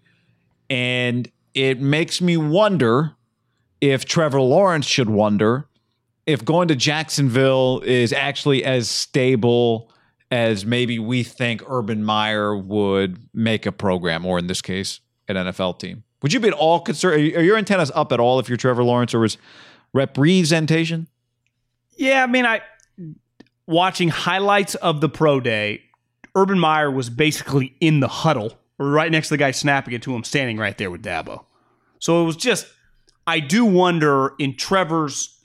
I don't. It's hard to call it a bubble, but I do think when you play in a huge program like that, you live in the bubble of that program, even when you are a super duper star as he is. Now he signed. He's been working out with Carson Palmer's brother Jordan who had like a powwow on the beach. You follow Jordan Palmer on Instagram? No. And he had like this dude on like with dreads playing music and like Josh Allen's there and Trevor Lawrence is there, you know, for the guys that they get ready for the pro day. And Jordan led his pro day.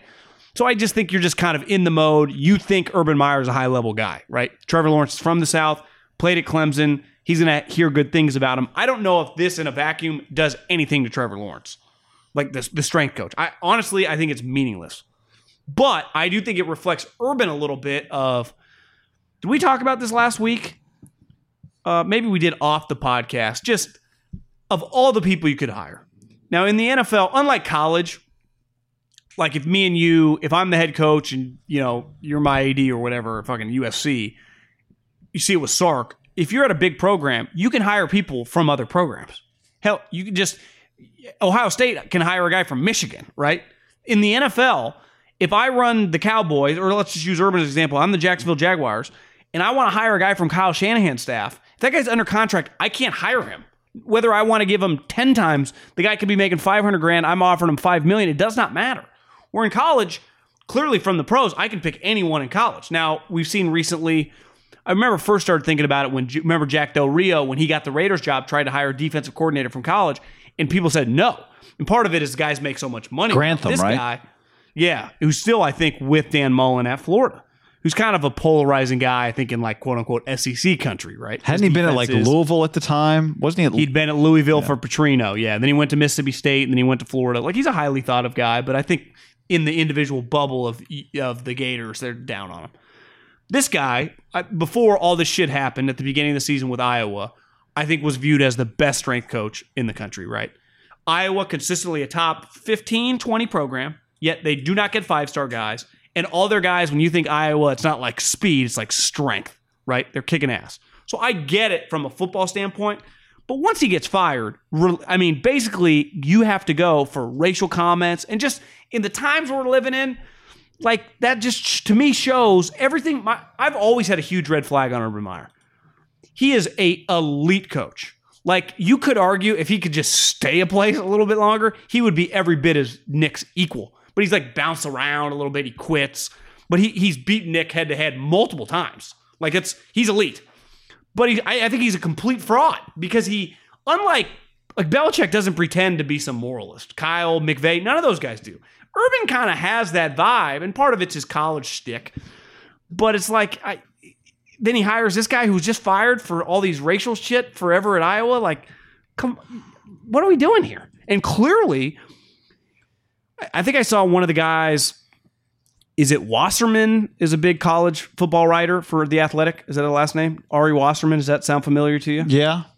Yeah, the, just uh, someone had a tweet like a guy like him that said the big difference. The Urban was used to doing whatever he wanted at Florida or Ohio State because he didn't answer to anybody. The, the president Because they had AD football coaches in charge in college. yeah, they basically Oh, answered to him. programs. Yeah, they, right. Even the even Gene Smith at Ohio State and what's his name at Florida when Urban left was a really famous AD. I forget his name when he hired our guy Jim McElwain. Remember, he showed up at his house at Colorado State. Is it famous J- AD Jer- hired Billy Donovan too. Uh, Jeremy, yeah, Foley or something like yeah. that. And I do wonder when this thing got out of control, and I don't even want to say on social media when people were just like Fritz Pollard came out with a statement like, "What are we doing here, guys?" That it does feel like it wasn't Urban's like, "Oh, I got to do it because of peer pressure." It was like the owners like, "No, Right. we've got to go." Yeah. And that's the first time. That's probably guy when all those things happened with his wide receiver coach that was like his mentor's grandson, right? Something Smith. He refused to fire him for a while. Refused to do it, and they couldn't do anything. And then the, it got so out of control when like she was, you know, tweeting out the fucking text messages. He had no choice, and Ohio State, like the, the entire university, kind of got involved. I, this it never happened this fast with a guy like Now, did he? had to, He still taught a class on character and uh, leadership after that at Ohio State, right? Didn't he do that? uh, I Wasn't that- think he did it after he retired. Yeah. Uh, no, and Florio wrote something similar that this is that this is a lesson that Nick Saban learned that the NFL is very different than college. Um, in this way, like the owner is in charge of you, no matter how much success you have in the NFL. Because isn't it weird in college? Like, if a college coach, let's use an even number, makes $5 million, it actually comes from various places, right? Not an even number, but I know what you mean. $5 million? Oh, yeah. I, I meant like just something. Uh, yeah, simple. No, right. 10, whatever. they, they don't get like, you know, whatever the direct deposit from just the school, right? It's broken down the school. You know, like I know the state in, you- institutions pay a couple million.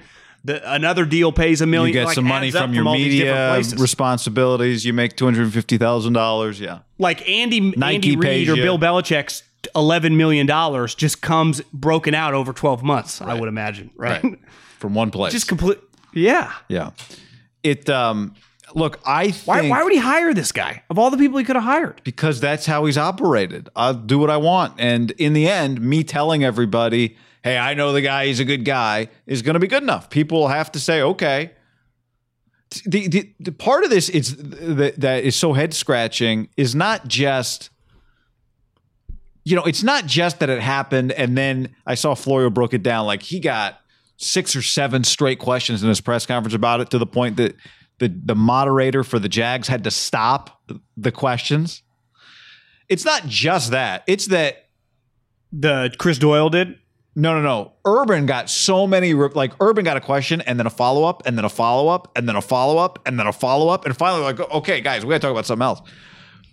Um, which is unusual, but it's also For a, str- for a strength coach, I think it happens with a player. Well, I, once in a I while, told you right? when it happened is like if I were them, I wouldn't have announced it. If they wanted to try and get a, the the the last thing again, they probably weren't going to quote unquote get away with it, but their only shot was to not announce it, and just like a month goes by and people realize the guy's on staff. That was their only shot to slide it by people. and I and I push back. I think that backfires because Maybe it would've does. come out. That that would have got out. This guy was too big of a polarizing figure, right? Well, the other yeah. So here's my point, though, John. The, the only one part of the problem is trying to sneak it by everybody. The other problem is if all the stuff about him was true, you were going to have a problem with your own players, with NFL players being coached by this guy. The college players said, "This guy's a. We don't want to work with this guy." Right. So he was taking a risk on two fronts. On one front, it was. I can make this hire and no one can force me to fire him. And on the other front, it's no, this guy's going to work with NFL players and it'll be fine. It was a double risk he took on this guy. What I had read about the guy, and I'm sure you did too, are pretty just the basic things of like was racial comment. Like he'd be yelling at guys like, "I'm gonna send you back to the ghetto. You're gonna go back to the ghetto." Right. Stuff like that. Yeah. and not as much because clearly as a performance guy as the strength and conditioning coach of that program for i think basically two decades and when he was fired he was the highest paid strength and coach strength and conditioning coach in the NFL or in college football or at least one of them uh, it might have been the highest actually and I think for people that don't know, I mean, if you're a football fan, I think we all realize like the strength and conditioning coach is pretty important, right? Football is a game of strength. so that guy plays a huge role on your team. Like he's, to me, a strength and conditioning coach. If you got your head coach, your coordinators, maybe like an O line and D line coach, like your strength and conditioning coach is more important than a lot of position coaches, right? Like it's, it's, easier to find a DB coach than it is a sweet strength conditioning. So I, I can see where Urban just goes, this guy's elite. I'm taking him but like he would have to know everything that happened coming to the NFL for for all the positions like you just couldn't have had another guy lined up. I don't- right? you just you couldn't have got another I just don't I, it's hard for me to comprehend but but I also comprehend it pretty easily when I go this is Urban Meyer. He does not give a fuck. Like I But- but again, I, I- John- my, my nickname for him has always been kind of fraud Meyer because I just think he's kind of a fraudulent person. Okay, great but, coach but but again, that to me, all that applies to like the media stuff. Like I'm just going to force this hire in, and no one can stop me. But for him to not have the foresight to think, well, isn't uh, isn't DJ Chark going to read this article? Isn't, isn't Myles Jack going to read this article? Isn't Josh Allen going to read this article? Aren't these guys going to read these articles? LaVisca What about when we got all this money? What about my free agents? Well, yeah, what about a bunch of exactly? Are they going to look at me and go, "Wait a second, dude, did you really just hire this guy?" Like that was potentially a problem that he never even got to. Although now it kind of is a problem for him because he tried to he hired the guy. So I don't. Again, I advocated for him to get a job. I would have really considered hiring him for any of the jobs that are out there because I think he's going to give you five years of building your organization, and he's going to get Trevor Lawrence, and so he's going to be set up to succeed. But My, my biggest red flag on the guy eh, from a coaching standpoint is definitely the last two spots, Ohio State and Florida. He was the king poobah. And like, like Saban, everyone answers to him. Like everyone just, in a weird way, kisses his feet, right? I mean, you get on your knees when you're around him because he's that elite. He dominates. And at the program, there is not a player. Think about it Alabama and Florida. And Alabama now is how. I mean, who knows? I mean, fucking 100 plus first rounders in Saban's tenure, maybe. Maybe not 100, but probably close to 100. Florida and Ohio State had a ton. And not one player, including Tebow or even Tua for as big as he got, ever were as big as their head coach. Tebow might have been had a moment, but but it's just Tebow was, yeah. yeah, Tebow was, and it took, and he he's going to go down as like one of the most famous, accomplished college football athletes of all time. Yeah. those guys are used to everything is like cut and dry with them. I think one thing with pro football, well, it's a lot about you. Belichick can have that because you walk in, he's got six rings, right? Tom showed up to Tampa, it was the rings. Why does DJ Chark give a shit about like, like, bro? I've been, pl- I got more NFL experience than you do, Urban. Like, there is a balance that I do wonder. It might be a little, especially if you don't win right away Yeah.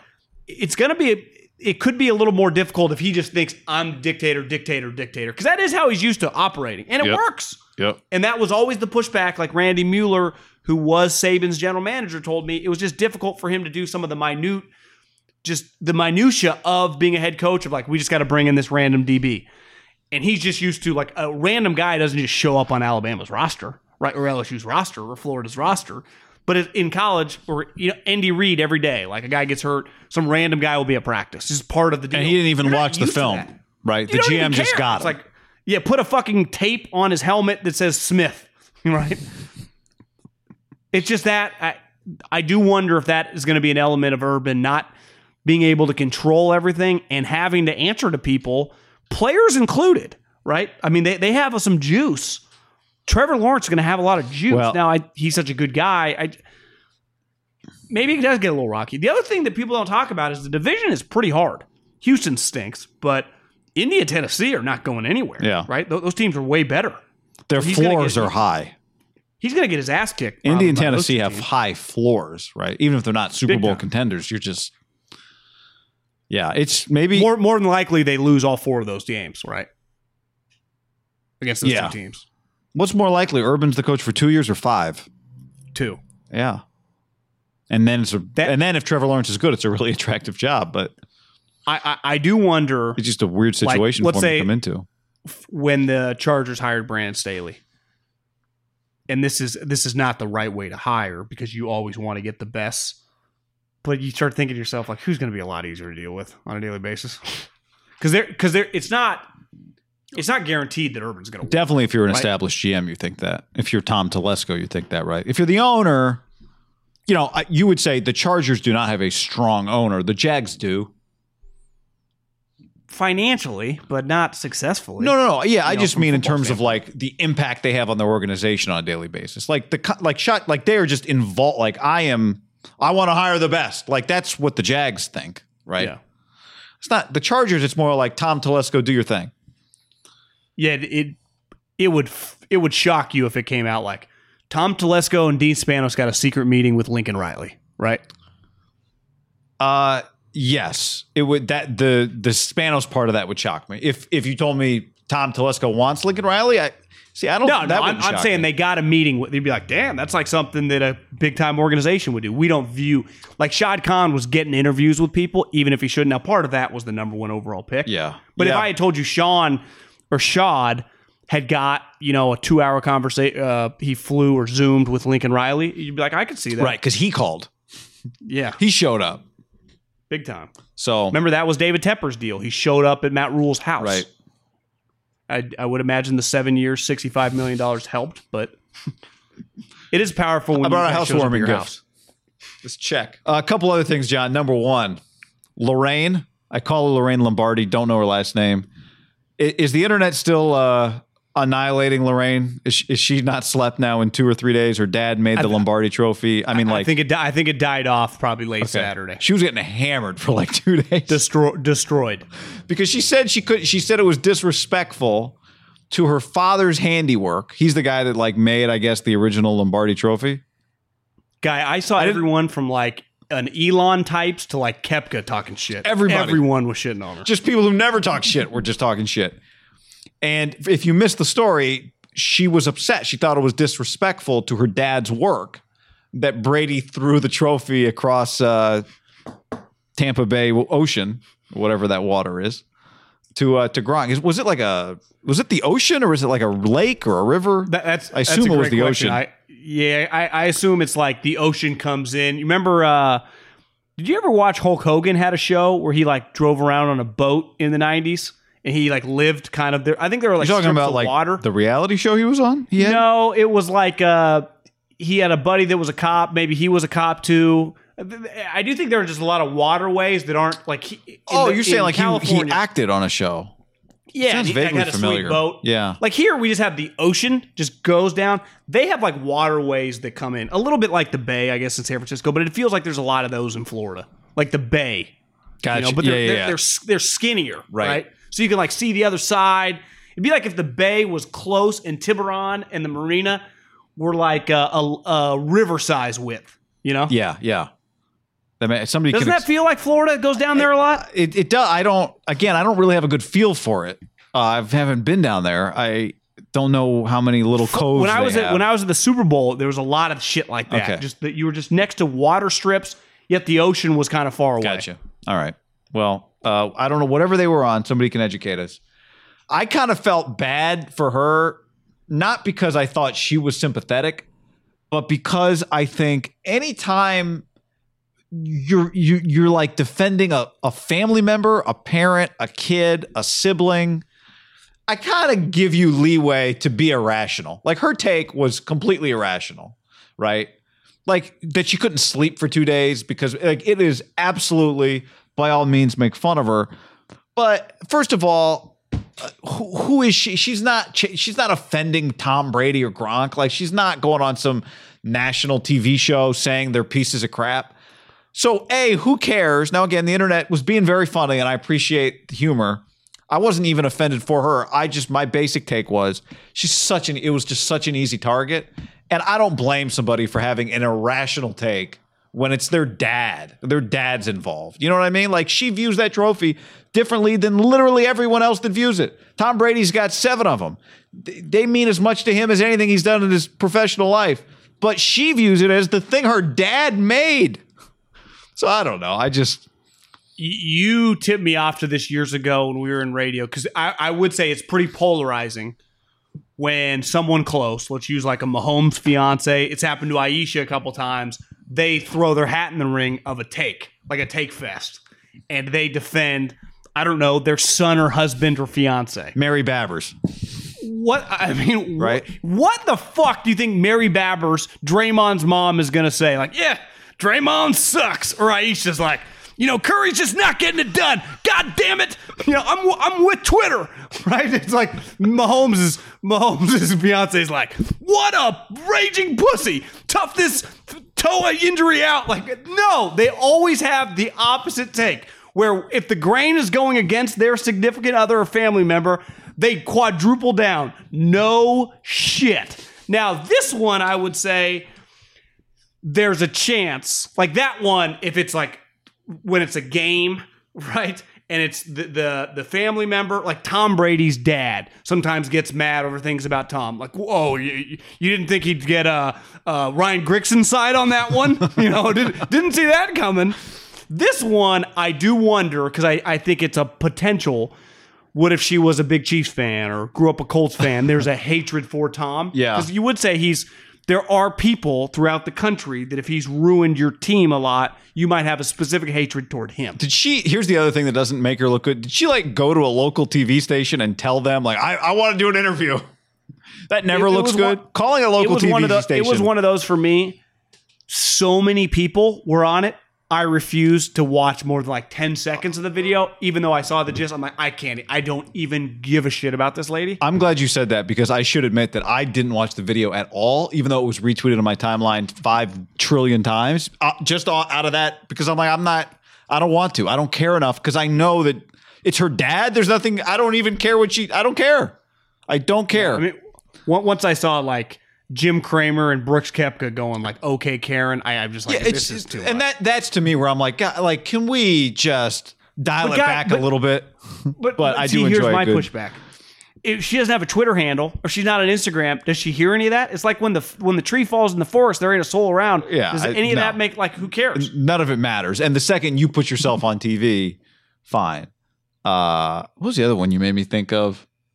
Somebody who went uh, who went public in their defense of a loved one. I don't know, but I mean, it, it, happens pretty consistently every year in basically all the sports multiple times, and there always is a, a- an initial pushback if they're against the grain, and I, I never comprehend it. Like, what do you ever think Tom Brady's dad is? What what side do you think he's going to pick? Because it's not rational. It's literally love slash when it's significant others, the mother of their children slash the people that pay for the like. It's like their team effort. Like they're they're in this thing together. I, I- don't people, and this is why John Middlekauff's trying to get away from social media. It's just so fake. This one was an easy one to make fun of her. Like I get it. Yeah, I do- I get She it, put too. herself out there, but I, I would say like because she does like what is her connection? Like, did her dad actually make that trophy, or did he just make the original trophy? I don't know. She views that as his. That's his work. When she sees it, she sees her dad's work. Again, I didn't Yeah, watch the me- video at all, so take that with a grain yeah, of salt. if he made that uh, the way I took it, the little bit I watched, he made the original trophy. There are countless trophies made every year for the team to keep. Right. right. And for- yeah, don't no, know. I, I think that is what happened. If, I'm if just he saying- doesn't make those, do you agree it lessens? If he just came up No. with the original idea, I just he she views it like a cop. Every trophy is a copy of his piece of art. yeah. See, like That's I don't think the he Mona, the original trophy. Mona Lisa. If there's ten other Mona Lisas and I'm ripping up a fake Yeah, Mona you shouldn't Lisa, pee on the Mona. I'd be offended if I made the original Mona Lisa. yeah. See, that's what that'd be my pushback. You're- that's- I, I you're- do then kind of go with the grain. Yeah, I, I you're that's my work. That right there is my work. But like I You're, said, you're right though. That little clip of her bitching and moaning was made to get destroyed on social media. Like that is what so- social media lives. They are piranhas, and that is just like chicken or red meat sitting right there. Yeah. Or I guess piranhas eat anything, right? Putting a hand. That is just piranhas circling. That th- they live for that moment. Because whether you like Tom, hate Tom, whatever, that's just an easy one. Like, okay, easy to pile on. Very easy to pile on. yeah. It's always easy to pile on. You were at Chase for uh, Kevin's comeback. It was uh I don't know if I've said this before. I'll say it now, and it's not a unique take. I don't see how that they're going to win the championship. Uh, the Why? Nets. Because they don't play any defense. Well, they don't play defense. Steve Nash not happy about it. Johnny's trying to get him to play defense, but I don't. I've never really been too hard line on what what kind of defense NBA teams play in February. You know, especially when they've got guys that have won. Like, let's just we'll get to the we'll get to the playoffs, then we'll see what they do.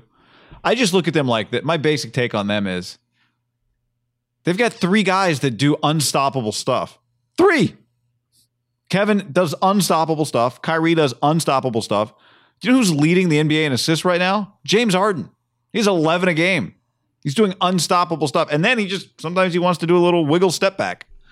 I saw Simmons Instagrammed a guy because you're there, you don't get to watch them. I can't tell you the broadcast. They were. It it has to be incredible for NBA players to have Rachel Nichols on your side. I mean, you could you could literally, if you wanted to get traded, go to the locker room. If Houston, any team you're on, take a shit in the middle of the locker room, wipe and throw the throw what you wiped with in the coach's locker room get traded and they would map it out like you know just it wasn't fitting his culture james said that some of the negative the negative stuff in houston bothered him because he doesn't feed off negative energy positive guy he likes It's like, guy, eh, and listen, I buy that. About, I buy now- that he believes that, John. I do buy that. Oh, he, but think how stupid that is. Well, yeah, it's but you, yeah, he created his own reality. But I buy that he believes that he feeds off positivity. And, and I don't whether he wanted. I don't even necessarily blame him. And they talked about in the broadcast like if he crossed the line. And Jeff Van Gundy had a good point. If he and I think Deshaun's dealing with this right now. And Van Gundy was like, if he didn't make it basically as ugly as he possibly could, they were not going to trade him. Right. So like he had to do that to get where he wanted to go. So there is. Listen, I, I've been at places I hated to. Uh, Just not the that paid me nuclear option. much or, or did everything. Yeah. but I, I do think Deshaun is going to have to go a little hard, and I think it's hard.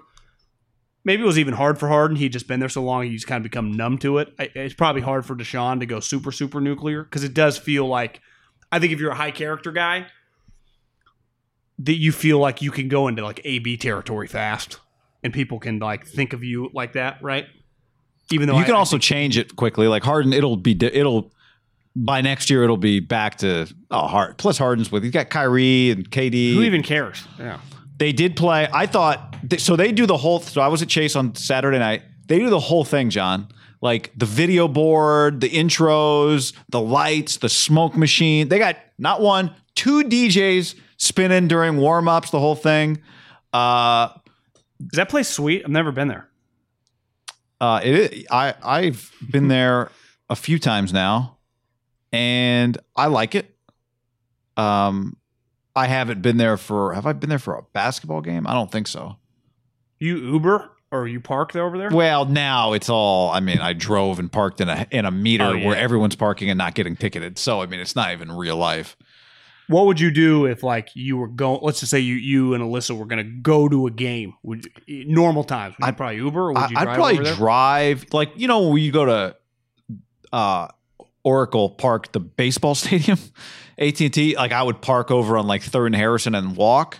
Now this is a further walk, so I wouldn't do that. Isn't that a pretty good trek? Well, I'm saying for Harrison? baseball, that's where I would usually park. I'd park over there and then walk like 15 minutes to the park. I don't know what I'll do at Chase, like because I I was there. Alyssa went to a college basketball game there, and I remember she told me she had to walk like several blocks just to get an Uber to get out of that area. How, how long is the walk from the baseball stadium? Fifteen minutes.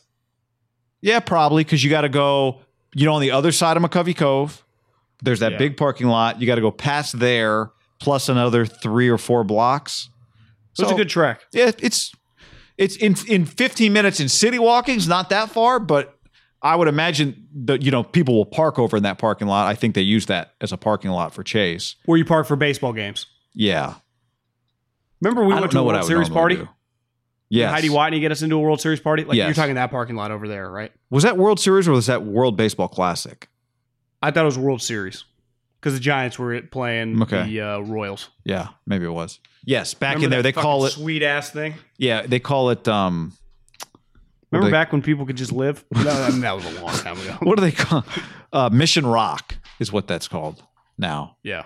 I don't know what I, would- what I would do otherwise because there's not like you know there's a couple garages. I don't know that area that well, but um, I uh, so they do the whole deal though, like the lights. They did a video for KD. There's some people they got like you know Bob Myers and Joe Lacob. They're all sitting. Kirk Lacob and other uh, front office people are all sitting kind of courtside in folding chairs that are all six feet apart. And then there's some people sprinkled kind of throughout the stands. Not a lot of them, but friends and family, and I think maybe some like you know VIP type, maybe minority owners or something. I don't front off people that work for the organization maybe get to sit up there sometimes. I give them credit that like whenever Anthony Slater takes a picture, you sent me a video last night. No fans, and given that no one else is there, it's not like there's really that many media. If this was football, zero chance. Now football people wear a suit to the game. No chance in that scenario. And are they still wearing suits? Well, even the coaches aren't wearing suits. like, couldn't they just wear normal clothes? I guess you're sitting on the floor. I respect them keeping the dress code high. I do, too. Bob I- Myers that- got that all these suits. Was he going to stop wearing them? Yeah, I guess so when you're good in 'em. six seven and skinny, you're made for them. So, It's a pretty unique for them, probably viewing experience. For the players, it's pretty. is there unique. music going on when the game's going? Uh, they do everything the same. they do everything the same. They played a big. So it's welcome- not as loud. It's not as loud as like the baseball game was. Remember when you went to the A's game? The baseball game had all this fake noise, but it was uncomfortably bad. I was at the Coliseum. Maybe their speakers are worth worse. They play artificial noise at Chase, but it feels right. Like it doesn't feel disruptive. more natural. Yeah. Um, I give them a lot of credit for the game. Like they do from a player standpoint, it's probably pretty hard. The players do not take the starting lineups nearly as seriously as they do when there's fans there. Like I don't even think Kyrie was out for the starting lineup. KD, after the Nets were introduced, then he started running out to the floor, and all the Nets were like screwing around, like pretending, like, yeah, here comes Kevin. Like they were kind of screwing around with him. Yeah. I don't know if S- Steph maybe eventually came out because So it's probably like a running joke in the league about how are we supposed to take warm up seriously. the Marc lineups they do not take them seriously. But I love more from North Carolina. John. I think one of the best things in sports. If I go to an event, a sporting event, I really want to be there for lineups. I think the Giants for many years have done lineups really well. NBA lineups are so cool. Like the whole video and the lights come down. Like to me, of my of the hundred dollars I spent on a ticket, even though it's probably like one eighty. Let's say hundred dollars, like fifty of those dollars are for the start for an NBA game or for the lineups. It's really one thing football doesn't have: sweet lineups. I love starting lineups. Honestly, the NBA intro is such. Once the game starts, it's almost like a little bit of a let. It is. You go to a good place. You know, it's rocking. You're like because it's so the place goes dark. It goes nuts. I'll never forget watching the the MJ documentary. Just you know, just that music kind of gets your just the hair on the back of your neck stand up. You're like, this is badass. It, you know, college football is a big deal. I you know, it's just it matters, but it's a huge part of it. It's the show for the fans, right? That's why they do it.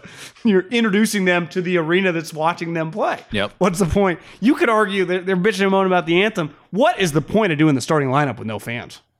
Just Just a routine. I think the routine. it, when If you season- didn't do it, would you have noticed if they just started the game? Yeah, I think it would have felt kind of weird for the players. It would have felt weird.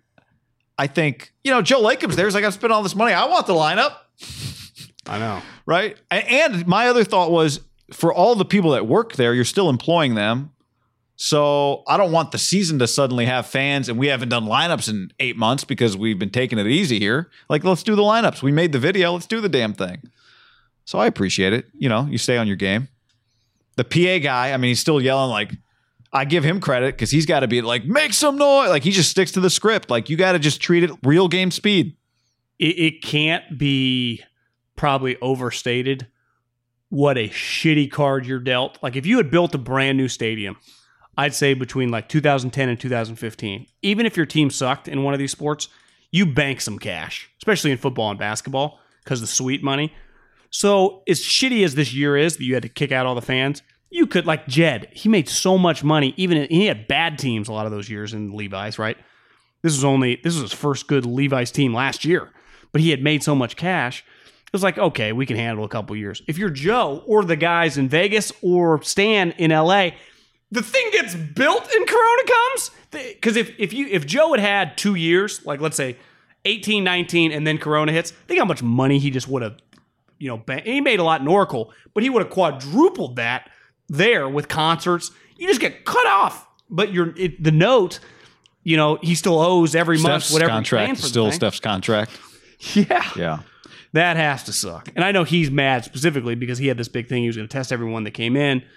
And now these other cities, like, I think New York's going to start allowing, the, the Knicks are going to start allowing fans MSG. Like, he's going to be the last, same with the LA people, the last people to have fans. Somebody was telling country. me, I was talking to uh, Slater. I don't know if he went to Dallas or he was just talking about, I think he went to Dallas maybe. Somebody went to Dallas and was saying, like, it's like, it's, you're not, in terms of like for a basketball game, it's like, it's not even the same. It doesn't, you know, it feels like nobody there. It feels like a totally different world. One other thing I was going to say, we talk about like the NBA loves talking about Kyrie and like he's such a kind of controversial, I guess, figure in the NBA. Players, he and Draymond hugged twice before the game. During a timeout, he came over to the Warriors bench area, walked behind the Warriors bench, and like had a conversation with Klay, like hugged Klay. Ba- clearly was like checking on Klay, like, "Hey man, how you doing? How you feeling?" You know, looking forward to. I just you could tell from the conversation that's what he went over there to do in like the He's middle of the Team third USA. quarter. He's played on Team USA with all these guys. Like, he's known him for a long yeah, I mean, all these guys are Klay. They do have a lot in common with him. did they show Klay on TV? Yeah. I mean, what was he wearing? I watched him through the binoc. I took binoculars and I watched him a couple times during huddles, and he's clearly just like he wants to come out of his skin. Just watching. He's like talking to himself. He's throwing his arms around. He's like rubbing his head hard. Like he's just he clearly is just coming out of his skin, not playing. Think about this. basketball. Kyrie, I mean, he literally just quit on his team, didn't tell anyone where he was going. Weird dude. But for like Draymond, Steph, and Klay, they don't have that many equals in the NBA. Like they can really share like moments of like greatness with or against. Kyrie, they played him every year in the finals for like three years, and those guys have been on Team USA with him when he was better than they were viewed. Right? Yeah. Kyrie was viewed probably in like 2013, 14 better than Steph or Klay. Then they kind of passed him, or at least like Steph's definitely better. You could say him and Klay. I'd rather have Klay, but like one thing, if Kyrie cares, like he can score 40 on anybody on any given night. Can't, he, can be unstoppable. Yeah. those those guys when they were like you could tell early on like the Warriors got no shot. Like there's just Curry could go for 50 tonight. They're gonna And he wasn't. Once he was like one of eight from three early in the game, they um you, Kevin is fucking just a dominant figure. it's stupid. I It's just I can't imagine those guys on the sideline, like Joe, Bob, thinking like, we had this guy, like we had him, yeah. and we for whatever reason maybe it was out of our. I think it's out of their control. I Anthony Slater wrote a good piece, a really good piece in the Athletic. It was like the top ten things that happened when Kevin was there, and I was What talking the to him, huh? What was like the number one, the Draymond thing? Oh, I don't. Yeah, it was just. It was. I don't remember the order of it, but it was basically like he just went through every big moment. Didn't Bob Kevin. Fitzgerald make fun of him? At a, Well, one that was he. He briefly hit that, like the joke at the uh parade. at the parade, but like the you know the press conference was wearing the White Sox hat. Even Slater was like, you know, I'd kind of forgotten until I went back and watched all this stuff how how crazy each of these stories was like in the moment, and you stacked them up, and there were just so many of them, right? the the Ethan thing when he E- refused to talk White for like three yeah. weeks, and the Warriors, for people listening that don't follow the Warriors that closely, I would say of any team in pro sports, their stars are as easily accessible through like as a media member to talk to them and through the PR guys as they're going to be in the league. And when Kevin just disappears and refuses to talk, like that was a pretty big deal around here. And then he does the thing with Ethan's calling him out. and my, my take has always been consistent with that is, and I see this with Robert Saleh with Sam Darnold. I think Kevin did not feel comfortable constantly lying because the He thing was he was gonna me the same question. Yeah, I Right. know It was I'm at a time when want everyone to- said you were gonna You want me to just be like, yeah, I'm fucking out. So you better win it this year because I'm gone. Right. You guys all know it. I know it. What you keep asking me the same fucking questions. I'm not going to answer it. Uh, I by the way, But he, but he said to Ethan, he pointed I at know. Ethan. He said, Ethan That- Sherwood Strauss. Isn't that when Stephen A. came on, did a thing, was like, this is what I would say to Ethan Strauss. He's a damn good reporter. uh, it did, But and didn't Ethan didn't Ethan drop it? What do you mean? Yeah. or something. I need to go back and watch it. I have not gone back to watch I do it. too. I'm going to do that when we get on Um, the podcast. it, all of this about Klay, though, reminded me what I was going to say earlier when we were talking about people defending their kin unapologetically. The one person who doesn't do it is Mychal Thompson. He's the one guy that'll be like, yeah, what is Klay doing? He'll call Klay out and like start a controversy that no one was even talking about. I wouldn't even just say Klay. a Like he'll be controversy, hard. but- Like he'll be like, yeah, the Warriors aren't moving the ball well enough right now. Yeah. He'd be like, damn. You're like Tom Brady's dad would never be like, you know, I, I don't really love the offensive philosophy the Patriots have been going with in 2017. Right. Like Mychal Thompson, but I, I think people are numb to it. They're like, oh yeah, Mychal, Mychal. just has a take. Yep. All right. Uh, on that good note, talk. everybody, good hanging. Save big on brunch for mom, all in the Kroger app. Get 16 ounce packs of flavorful Angus 90% lean ground sirloin for $4.99 each with a digital coupon. Then buy two get two free on 12 packs of delicious Coca Cola, Pepsi, or 7UP, all with your card. Shop these deals at your local Kroger today or tap the screen now to download the Kroger app to save big today.